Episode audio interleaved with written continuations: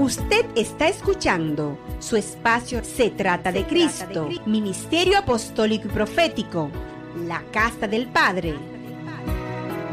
Desde el principio se trata de Cristo. Cada vez que tú te niegas a, las- a los placeres de la carne, a los deseos pecaminosos que habitan en tu cuerpo, cada vez que tú te niegas a complacer lo que la carne quiere, es, como si estuvieras cortándote esa parte del cuerpo y echándola afuera, no dándole vida. La palabra dice que aquel que encuentre su vida la perderá y aquel que pierda su vida la salvará. Y habla de esto. Perder la vida es no satisfacer los deseos de la carne para poder alcanzar la vida eterna, para poder alcanzar la salvación. Y, y, y, salvar, y, y- salvar la vida es cuando tú satisfaces los deseos de la carne, entonces vas a perder la vida que habita en ti. Y, y- esto no estoy hablando, quiero que entiendan esto. No estoy diciendo esto como con una intención de decir que la salvación es por obra. La salvación es por obra para que nadie se lo diga. Es pura gracia. Pero no, no es a nosotros de sorpresa alguna el saber que cuando pecamos perdemos la comunión con Dios. Hay una desconexión con nuestro Padre. Entonces cuando tú pecas, cuando yo peco, no sé, eh, lo que sucede es eso. Tenemos que tener mucho cuidado con perder eso. Amén. Dice la palabra que estamos leyendo en este momento. Quien ha padecido la carne terminó con el pecado. Cuando una persona, ¿quién, yo no entiendo cuando una persona ha sufrido la persecución física por amor a Jesús, casi siempre cambia profundamente su perspectiva con respecto al pecado y su búsqueda por sus deseos canales. Oye, no es lo mismo aprender por el sonido que aprender por lo que has padecido. Aleluya, siento la presencia de Dios fuerte en este momento. Hay personas que por causa de su desobediencia, que por causa de no haber puesto atención al sonido que el cielo le ha amplificado a su vida en algún momento dado, han tenido que padecer entonces para poder aprender. Pero quiero que sepan algo, que por lo cuanto han padecido han aprendido. Y eso ha producido un cambio. Ya no solamente de oídas te había oído, dijo Job, sino que ahora mis ojos te ven. Son personas que no solamente de oído me habían oído, sino que ahora han experimentado lo que se le había aconsejado y no hay manera de que le borren eso de su vida. Aleluya, gloria a Dios. Hay un cambio de actitud. Es más probable que vive el tiempo que resta en la carne, no conforme a la concupiscencia de la carne, sino conforme a la voluntad de Dios, por cuanto ha padecido por la causa de nuestro Señor Jesucristo. Bendito y alabado sea por siempre el nombre de nuestro Señor. Quiero que entiendan esto. Quiero que entiendan. Lo que quiero dejar dicho es que que quien quiera que haya sufrido por hacer lo correcto y aún así ha obedecido a Dios, sin importar el sufrimiento que se involucra, ha roto claramente con el pecado. Es un testimonio vivo y claro de que su relación con, el pecado ha sido rota. Amén. Quiero que entiendan esto. Eh, es tremendo, es tremendo y es glorioso lo que, eh, lo que podemos aprender. Amén. Pues eh, si no hemos sufrido físicamente por seguir a Jesús, aún no podemos conectar por la fe con Jesús. Oye, yo no sé a quién le dijo que este camino era un camino de rosas. Sí, indiscutiblemente las cosas ya pasaron, todas se han hecho nuevas, pero el mismo Jesús dijo que el mundo íbamos a tener aflicciones, pero que confiemos. Él ha vencido al mundo. El mismo Jesús fue que dijo que la tribulación produce, eh, eh, el, mismo evangelio, el apóstol Pablo escribió y dijo que la tribulación produce paciencia. O sea que, o sea, hay, hay, hay, hay que, y que, y que, y que hay un mayor peso de gloria a través de los procesos, las pruebas, las tribulaciones y los sufrimientos. Quiero que entiendan, mis amados, que Dios somos perfeccionados somos perfeccionados para poder ser afirmados en Cristo Jesús. Amén. Entonces, eh, esto me pasa con el tema del coronavirus en este tiempo, donde me da pe- pena, vergüenza, escuchar personas que solamente están hablando de la teoría de la conspiración, solamente están hablando del nuevo orden, y yo no estoy diciendo que esto no sea verdad, pero quiero que entiendan que hay una realidad que si hay una teoría de conspiración y hay un nuevo orden, también hay un virus que está matando personas. Y hay gente que se atreve a decir despachadamente y sin ninguna manera de que esto es mentira, de que el virus es mentira, de que todo es una mentira, de que todo es una manipulación. Yo no estoy diciendo que, yo no estoy diciendo que, que quizás no haya manipulación. Claro, sabemos claramente que ha habido un manejo, como siempre, en todos los gobiernos, siempre hay un control y un manejo de las informaciones que recibe el pueblo. Yo no estoy diciendo que no sea, pero la verdad es que, que aquel que no ha padecido esto no sabe de lo que está hablando. No son uno, ni dos, ni tres pastores amados, amigos, cercanos que han muerto por causa del coronavirus. Gente que queremos y amamos, hemos estado orando, de aquí, de la ciudad de Atomayor. Me daba mucha pena cuando eh, muchos de ellos negaban su condición y a pesar de eso nosotros orábamos por ellos para que hicieran milagro. Y gloria a Dios que hoy están esas familias en sus hogares por la misericordia de Dios sano. Pero ¿cómo tú te atreves a decir que en este tiempo esto es una mentira? Porque no has padecido, porque no has tenido el virus, porque no se te ha muerto un ser querido. A mí me da pena y vergüenza, y más cuando sé que son personas que están bajo los principios del sonido del cielo, que son personas que confiesan ser cristianos, personas que confiesan ser hombres de Dios, mas sin embargo su testimonio niegan la eficacia de la piedad que habita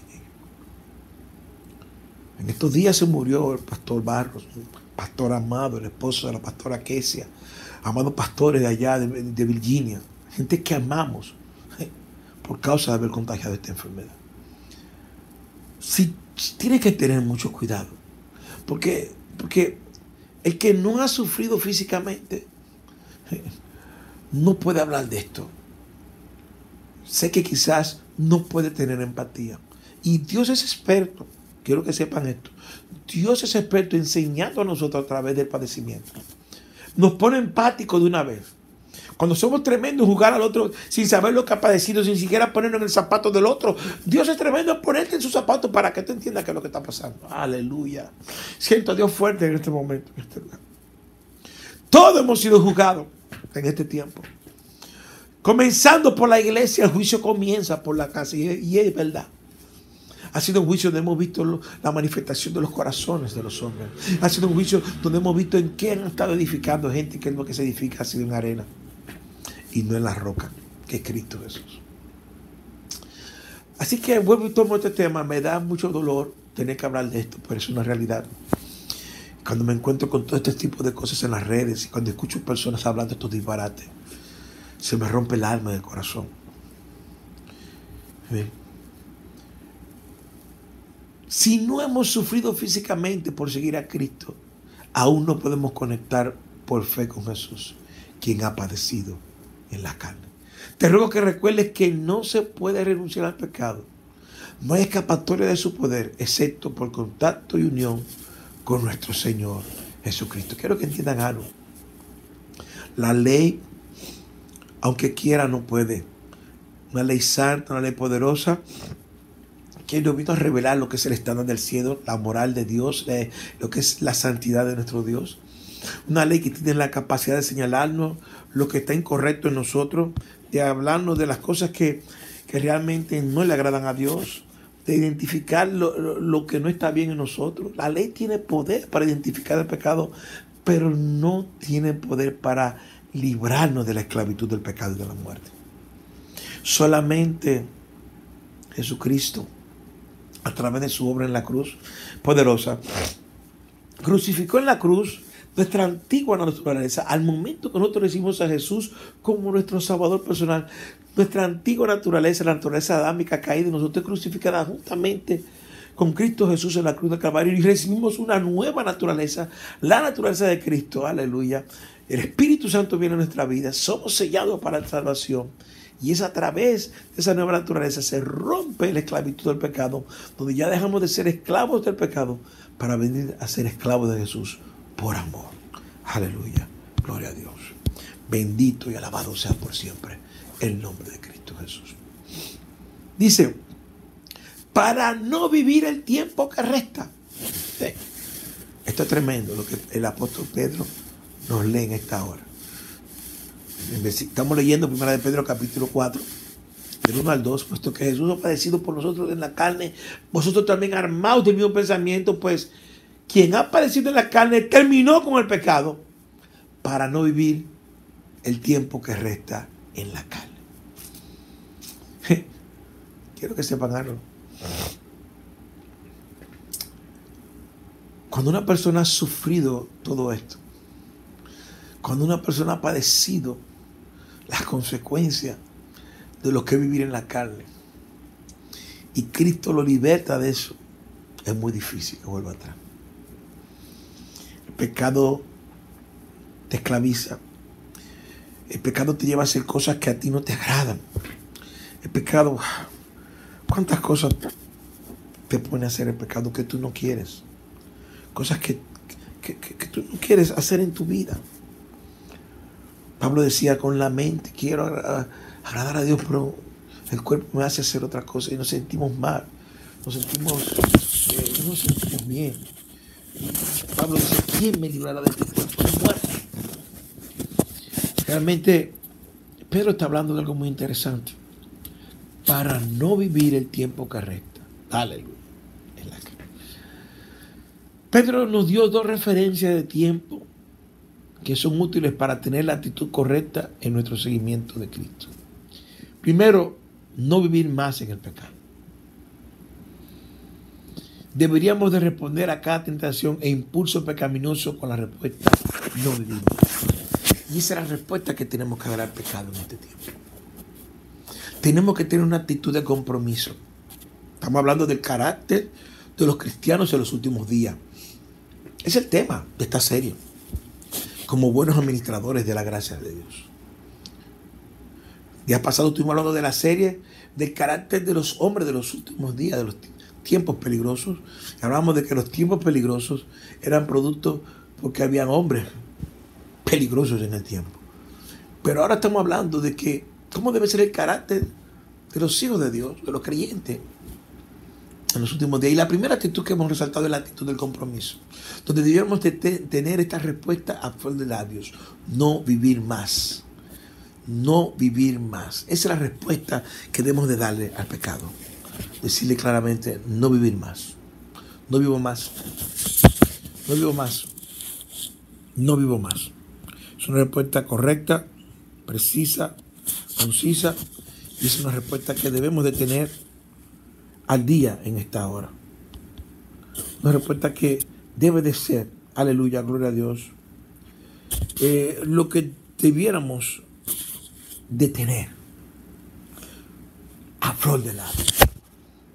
Cada tentación, cada impulso pecaminoso, la respuesta es no vivir más. Segundo, debiéramos de considerar cuidadosamente cómo vivir el tiempo que nos resta. Primero, no vivir más en el pecado. Y luego, el tiempo que nos resta, los días que Dios ha designado para esta tierra, debiéramos de responderle cómo vivir en este tiempo de obediencia y de compromiso a Dios. Dos características importantes para cerrar esta primera actitud del creyente en este tiempo. Esta primera actitud del creyente en este tiempo, de esta serie que estamos comenzando a hablar en esta hora, de la serie de cómo debe ser la actitud de los cristianos, cómo debe ser el comportamiento de los cristianos en este tiempo. Amén. Y quiero, quiero que pongan atención en esto. El comportamiento del creyente en este tiempo, como buenos administradores de la gracia, primero debe tener una actitud de compromiso. Segundo, debe tener una actitud de sabiduría. Tercero, debe tener una actitud de oración seria. Y cuarto, debe tener una actitud de amor. Aleluya, gloria a Dios. Como hablamos de primera de Pedro capítulo 4, 1 y 2, cierro diciendo, puesto que Cristo ha padecido por nosotros en la carne, vosotros también armados del mismo pensamiento. Pues quien ha padecido en la carne, terminó con el pecado, para no vivir el tiempo que resta la carne conforme a la concupiscencia del hombre, sino conforme a la voluntad de Dios.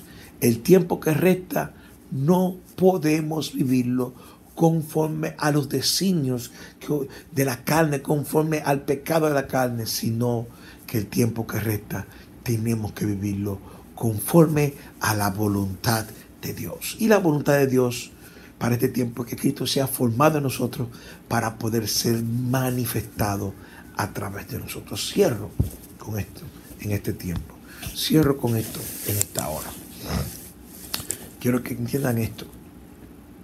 Estas actitudes que estamos compartiendo en esta serie que hemos conversado, que hemos conversado acerca del carácter del creyente o el carácter de los hijos de Dios en los últimos tiempos. Cuatro caracteres importantes. El primer carácter lo hemos tratado, el carácter del compromiso. Quiero que entiendan que el servirle a Dios sé que es un sacrificio, pero también es un privilegio. Es un sacrificio porque requiere que tengamos compromiso.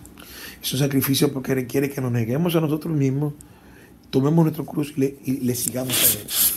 Es un sacrificio porque nos va a costar. Claro que sí, cada vez que nosotros nos negamos a nosotros mismos, cada vez que nosotros eh, morimos a los deseos pecaminosos de la carne para agradar a Dios, estamos sacrificando pero qué bueno que esto no es con nuestra propia fuerza. Quiero que entiendan que es imposible vivir una vida agradable a Dios con nuestra propia fuerza, hermano. Eso solamente es eh, egoísmo y un culto al yo. No, esto no se trata de ti, esto se trata de Cristo. Separado de Él, nada podemos hacer. Y es por eso que todavía vemos creyentes luchando con el, el pecado, pero no pueden vencerlo. ¿Por qué no pueden vencer el pecado? Porque es como dice Pablo, miserable de mí, ¿quién me librará de este cuerpo de muerte? Lo único que te libra del cuerpo de muerte donde habitamos, ¿sabe quién? Es la ley del Espíritu. Es el Espíritu Santo de Dios.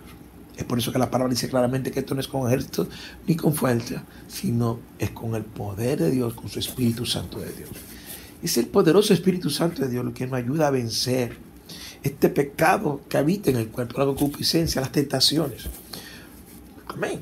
O sea que tenemos que entender que aquel que no ha nacido de nuevo, aquel que no ha sido sellado con el Espíritu Santo de la redención, va a ser muy difícil que pueda vencer la ley de pecado y de muerte que habita en su cuerpo. He visto hombres de Dios, ministerios poderosos, caer zumbido ante el pecado, ante la tentación. Hombres que Dios los usa poderosamente, pero han puesto su confianza en sí mismos, en la autosuficiencia. Mucho cuidado porque la autosuficiencia es la cultura del yo. Esto no se trata de ti, esto se trata de Cristo. Quizás han vivido, han, salido de un trasfondo religioso donde, eh, donde es un asunto de obras. Quiero que sepan que tú no eres por lo que tú haces.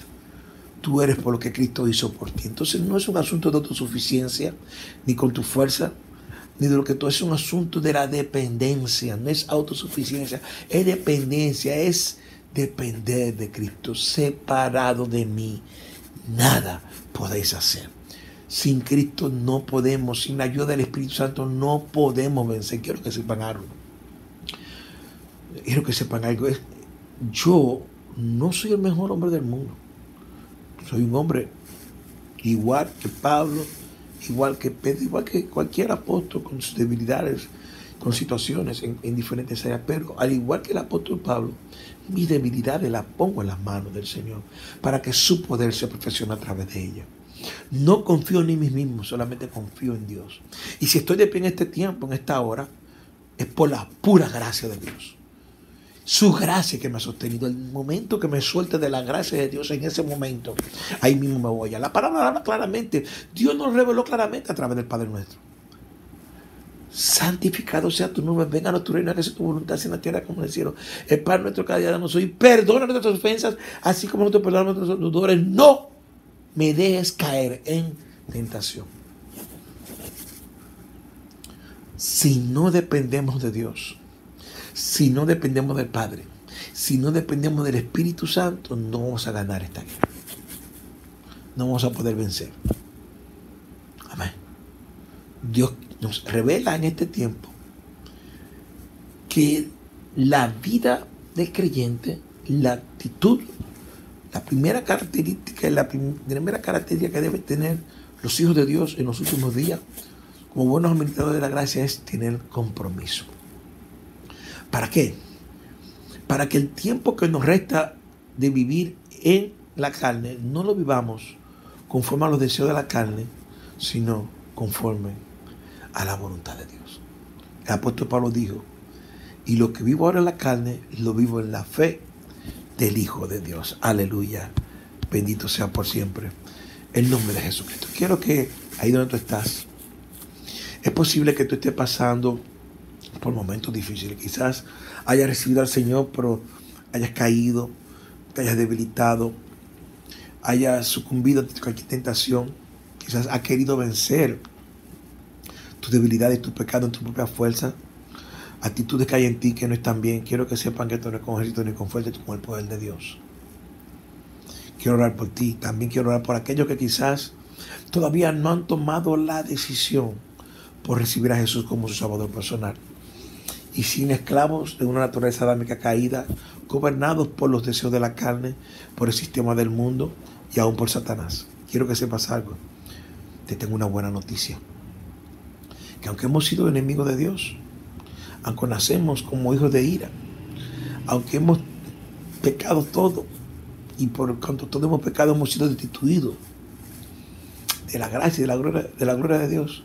La buena noticia es que aunque la paga del pecado es muerte, la dádiva de Dios y el regalo de Dios es vida eterna en Cristo Jesús, Señor nuestro. Y Dios quiere bendecirte en este día a través de Jesucristo, porque en Cristo es que hemos sido bendecidos. Dice la palabra de Dios que en Cristo hemos sido bendecidos con toda bendición en los lugares celestiales a través de Él. Por eso quiero hablar primero por aquellos que todavía no han recibido a Jesús como Salvador personal. Y quizás no sepan cómo hacerlo. Todos necesitamos un Salvador. Todos necesitamos a Cristo. Esa es la esperanza del mundo hoy. Así que ahí donde tú estás, solamente cierra tus ojos y decirle, Señor, perdóname. Reconozco que soy un pecador. Te necesito como mi Rey, mi Señor y mi único Salvador. Perdona mis pecados, Señor. Hazme nacer de nuevo. Lléname de tu Espíritu Santo. Te lo pido en Cristo Jesús. Amén. Y aquellos que ya han nacido de nuevo, pero que por alguna razón están luchando con debilidades y, y ciertas tentaciones por causa de la concupiscencia que habita en la carne, quiero hablar por ti en esta hora. Eh, ¿Para qué? No los conforméis al sistema de este mundo, sino más bien que sea renovado en el entendimiento en tu entendimiento y que puedas presentar tu cuerpo día a día como un sacrificio puro, vivo y santo, que es el culto racional para Dios. Para esto tienes que entender que esto no es con fuerza, no es con ejército, es con el poder de Dios. Y solamente la ley del Espíritu te da poder para vencer la ley de pecado que habita en el cuerpo. Así que oro para que reconozcas tu condición, presentes tus debilidades a Dios en esta hora. Aleluya pidas perdón y le pidas la ayuda al Espíritu Santo para que el poder de Dios se perfeccione a través de tu debilidad y pueda vencer cada tentación y cada debilidad que viene a atacar tu vida de manera tal, como dice la palabra que acabamos de leer en 1 de Pedro capítulo 4, 1 y 2, para que el tiempo que te resta en la carne no lo vivas conforme a la concupiscencia de los hombres, sino que lo vivas conforme a la voluntad de Dios. Usted está escuchando su espacio Se trata de Cristo, Ministerio Apostólico y Profético, la Casa del Padre.